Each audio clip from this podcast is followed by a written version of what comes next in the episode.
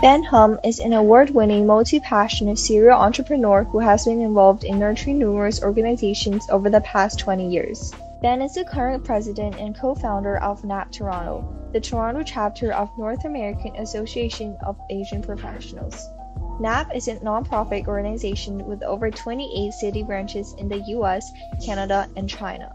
NAAAP Toronto is committed to developing leadership, career growth, diversity, and inclusion in the workplace for all Asian individuals. Ben is also directly involved in the campaigns of Toronto mayoral candidate Olivia Chow, helping more qualified Asian women attain leadership roles in the government.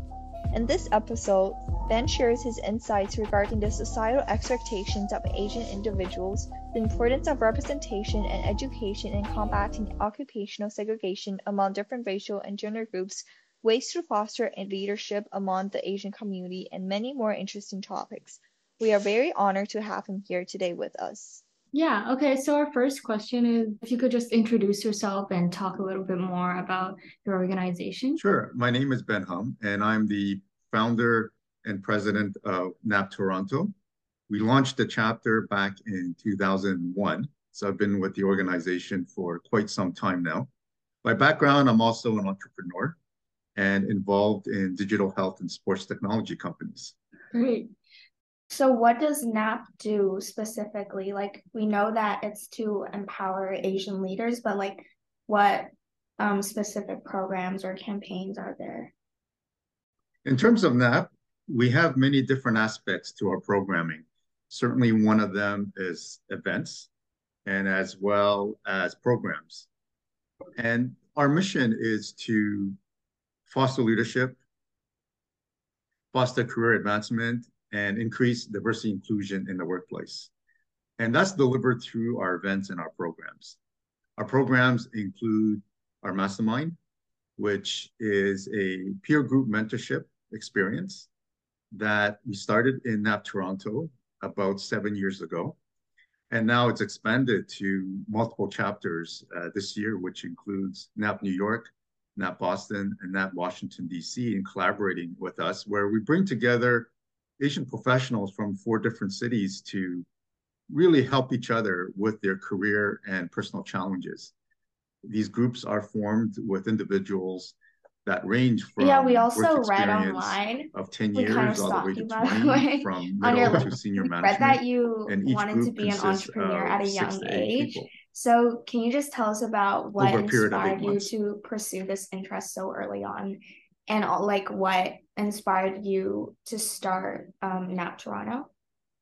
I come from a family of entrepreneurs. My parents were entrepreneurs, typical of Chinese parents. We come from the restaurant business, and I've learned so much from them uh, over the years that I helped them with the business and as well as having to work weekends. I never had weekends to myself. But at that time, you never realize the lessons that you gain from helping your parents and with their business. And from that, I was infected with entrepreneurialism. And because over time, I also found out that I wasn't a very good employee. I was always the first one to get fired just because I don't fit well into playing the corporate games or working for someone that I don't really respect or that would give illogical orders or requests that you just don't agree with. And so I'm not the type that would walk the standard corporate line, so to speak. And when you tend to be a maverick thinker or an innovative thinker, or you're always looking for disruptive opportunities, it leads you into the life of entrepreneurs just because you just want more for yourself. Yeah, yeah, definitely. Have you ex- experienced any challenges in becoming the successful leader you are today um, due to your ethnic background? That is a really good question that I get a lot of. And I would have to say that growing up in Quebec and Montreal,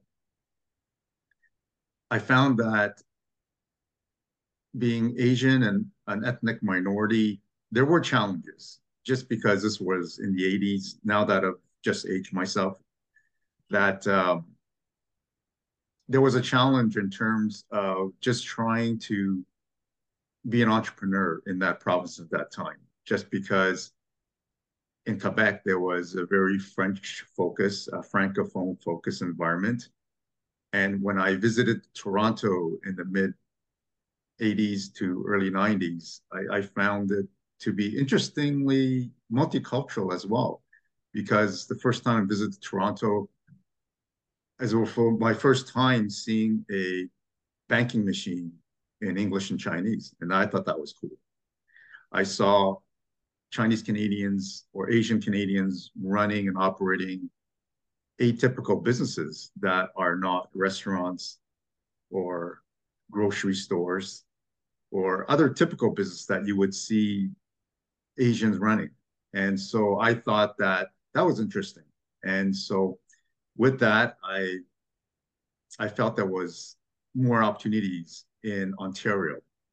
But that was the challenge for myself. But in general, with NAAAP Toronto and interacting with many Asian leaders across North America, I found that the Asian minority myth is a big challenge for Asian and Asian leaders.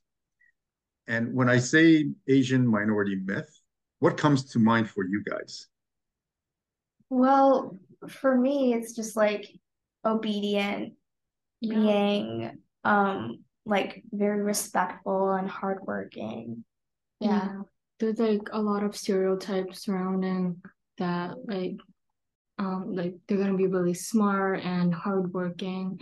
And there's just that expectation set up that might end up creating like not giving enough credit to them for their accomplishments, which is definitely a really big issue. Yeah, and you're right. And that actually comes in the form of possibly microaggressions as well. And in, in the form of microaggressions, it could be assumptions such as, oh, you're Asian, you must be really good with numbers. Or, oh, you're Asians, you must really enjoy eating exotic animals. Yeah. Or all your food doesn't smell that great. and so sometimes when you go to the lunchroom, you get embarrassed about eating your lunch. Because I know I've experienced that when I went to school. Yeah, me yeah. too. Yeah. but I feel like in school, like at least for our school, I think I feel like it's becoming more progressive. I I think a big factor that's inhibiting like the Asian community in our school from like pursuing leadership roles is more internalized, like internalized racism, because like growing up, we've heard so many like, oh, you're supposed to be obedient or you're supposed to like, you know, have these um standards because you're Asian. It makes you feel like you should be that way as well and you should be obedient to like your white peers or something like that i think that's a big factor yeah certainly uh, just because of that hardworking culture that we create for ourselves because we are hardworking people that it doesn't come with being assertive or having leadership skills or being able to manage people. That you are a one trick pony, that you're one dimensional worker, that you don't have enough diverse interests. And that leads to a lack of social capital and personal networks. Because that's where the points of value really come to play when you are looking for jobs, looking for work, or looking for opportunities. That's very true. Do you think these are some challenges that would inhibit Asians from developing as leaders? Absolutely. And it really depends on the impact of self limiting beliefs that you have about yourself, because those could hold you back. If you find that you've been behaving a certain way, that society or other leaders in your life are expecting you to behave a certain way, you might come off thinking that's who I am. And that's how I should conduct myself in my environments. And you don't ask questions. Yeah. Because in many cases in our culture, we may not be empowered to ask questions. Mm-hmm. In most cases these days, critical thinking is, is like having a superpower. Yeah. Yeah, definitely. Like a lot of these stereotypes might just already be ingrained in our own culture that like we've already set up the expectation that we're supposed to behave in a certain way. That this stereotype has been expected of us from a lot of other communities now. So yeah, and over time, it gets to be very limiting uh, because it's been said that microaggression is often described as death by a thousand cuts. Right. Um, moving on, since you're helping out with um, Toronto mayoral cam- candidate Olivia Chow's campaign, um, what responsibilities and impacts do you think politicians have in regards to combating systemic racism and promoting growth for the Asian community? Politicians has a big role to play because they set the policies and as well set the tone for the conversation for our community. And leadership is really another side of representation because it's important to have someone that you can relate to that speaks on your behalf that represents the voice that you have because this is the important part of civic engagement where you exercise your right to vote because if you don't do that other others will speak for you. And this is all part of just keeping your head down. Do your work.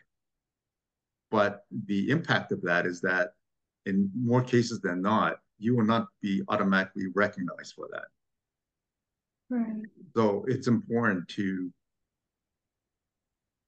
step up to the plate and do what you can within what you're comfortable with for now, because it's important to get uncomfortable in order to learn as an individual and as a also professional.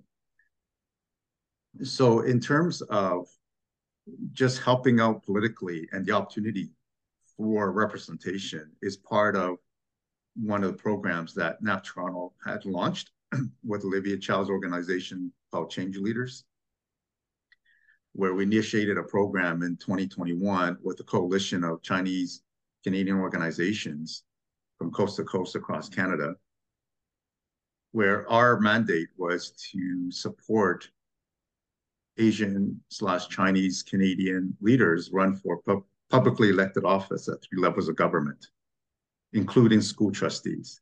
Our program was so effective that we had the participation of leaders from First Nations as well. So it's important from our aspect to build allies to others as well as allies to us as the Chinese community. This was an important aspect of that, especially over the COVID-19 pandemic, because there was numerous cases around the world of Asian targeted violence. Yeah. And and many mainstream companies reached out to NAAAP and NAAAP Toronto on better educating their employees as well as their constituents on how they can more effectively help the Chinese community to fight back and to push back. Mm-hmm. In that, so that we had workshops such as bystander intervention, so people will know how to respond to these situations because sometimes when you encounter situations that you're not comfortable with or you've never been faced with, you don't know how to respond. You might freeze up, and sometimes the best thing to do in most cases is just to walk away because you don't want to be involved. Yeah. But that is opposite of being an effective leader. That's really important. Yeah, I also wanted to say like seeing Olivia Chow as like a female Asian like leader in um, our community really inspires us because we go to an all girls school. So I feel like growing up as an Asian girl, it's like as an Asian person, you're already told to be submissive and like not really confident as a girl. Even you're even more like it, you have that like it's ingrained in you that you have to be not confident and you don't have a voice that you could like share to other people. So I think seeing Olivia Chow really makes us believe that we can be confident and do that as well. So yeah. Yeah, yeah it's really inspiring.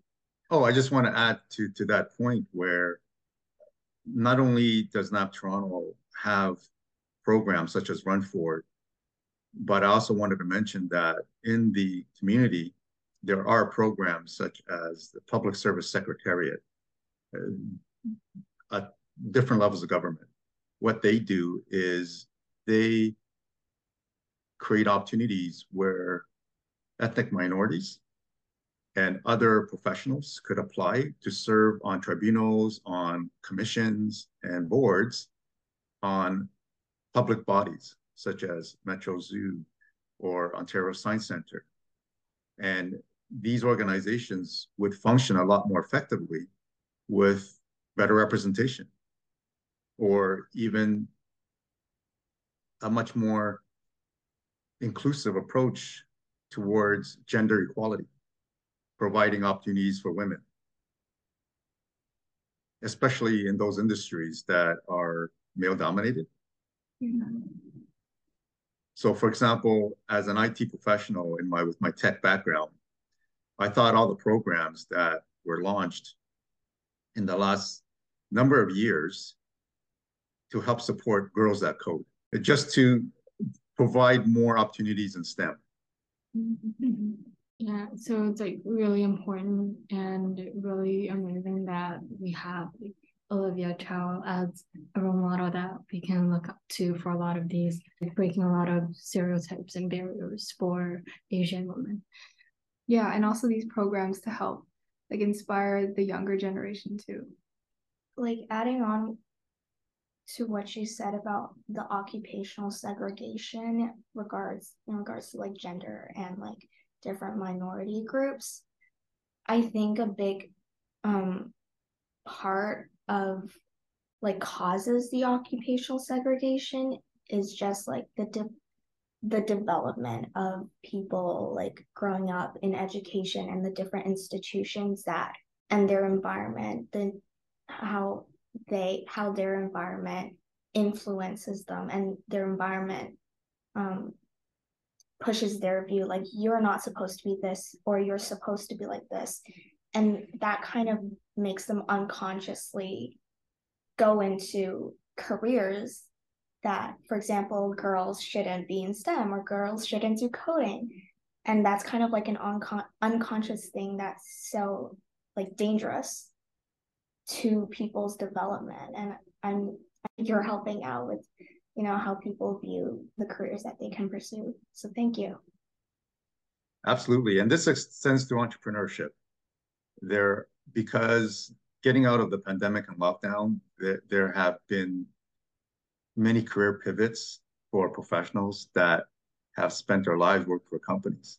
And now they're taking a second look and, and saying, hey, I can do something for myself. I can start up my own business. And that's really exciting. Yeah. I, I, I mean, with parents encouraging their kids to pursue the atypical career options such as accountant, lawyer, doctor, because they're coming from a place of trying to create more security for your future. Right. And and and and there's nothing wrong with that. But the opportunities through globaliza- uh, globalization around the world have created more opportunities than before. Even with technology, there are so many different companies that are being created on a monthly basis where there's new industries being created. There's so much disruption going on. And it's really the sky's the limits.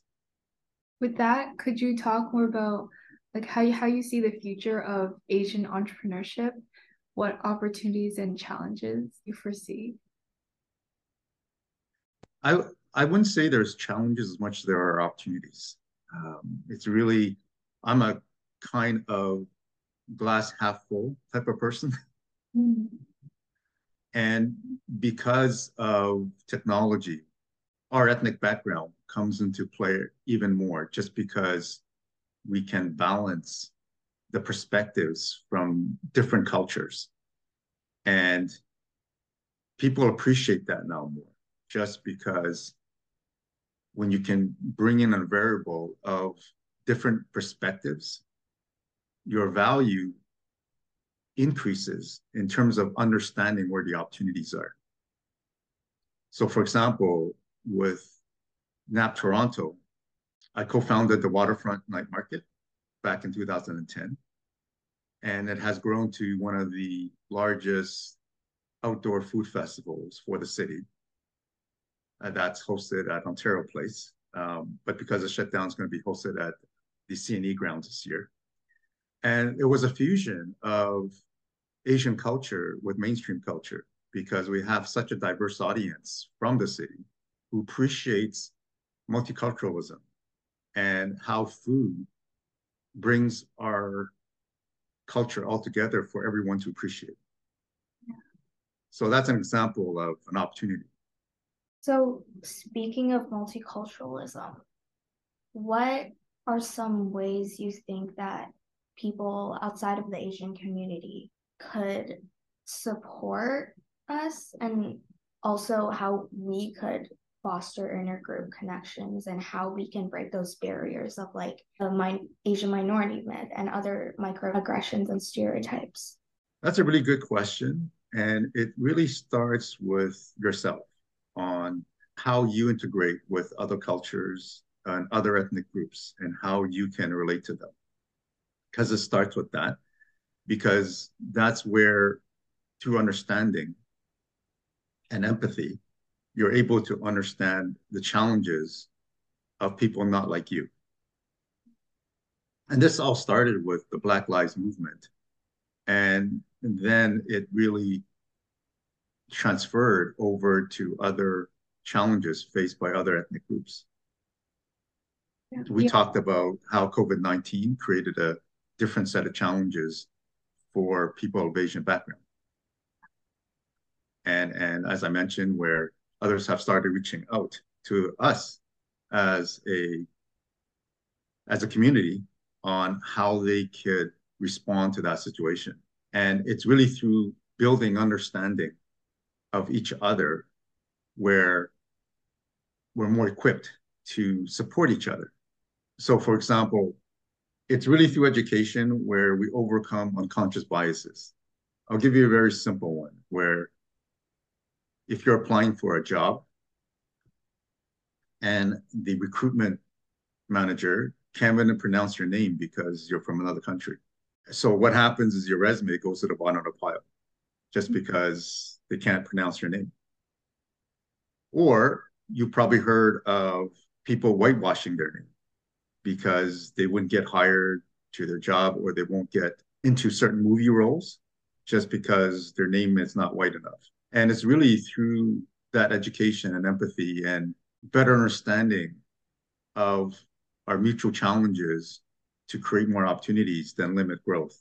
Because sometimes people come from a place of fear, and it's really not understanding is what limits their actions. Or they're coming from a place of ignorance.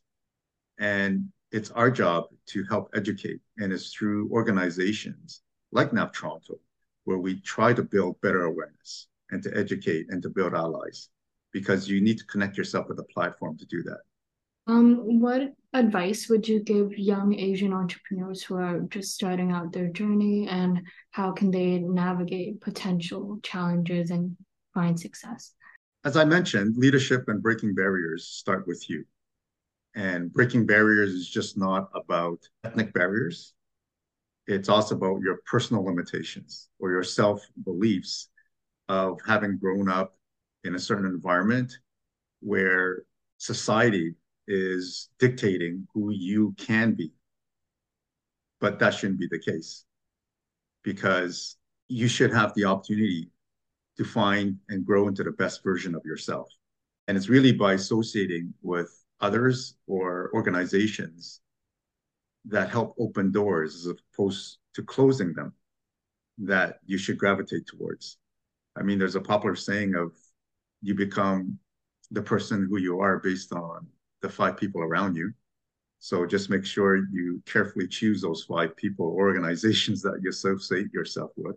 And at the same time, leadership just can't be a talking point. It just can't be a meme that you post on your social media just because you enjoyed it or you liked it, because it doesn't mean that that's how you practice your life. L- leadership is about internalizing the values based on your own personality and style that fits within your character so that you become actively engaged in the process of owning leadership. And it's not a one size fits all approach when it comes to leading your own life, leading with others with authenticity by knowing what your purpose is. So, to give you a simple example, my authenticity and my purpose is driven by creating opportunities, by helping others to succeed. Because when I was growing up, I wish there was more organizations like NAAAP Toronto or more Asian leaders in the political scene that would create the role models that we look up to for ourselves and for our children. But there's never been more opportunities than there are now. And it's really just about getting actively involved and sustaining the effort of being a leader. Because being a leader is very similar to, to training your muscles. Because that's how I see leadership. You have to get into an organization similar to NAAAP or other leadership organizations where you could cross train yourself to be a better leader because it takes practice, takes ownership of creating that belief and breaking the barriers because it's not going to happen overnight. It takes time. Yeah. It's really that incremental, sustained effort that makes a difference for yourself and for those around you. Mm-hmm. And that's with any skill. It's like it's like training a muscle. You need to build it. Correct. And so it looks like you've got two workout partners with you right there. okay. That's all our questions we have today. Thank you so much for taking the time to be with us and talk with us about these topics. We really appreciate it. Okay. Have a great Sunday. You too. You too.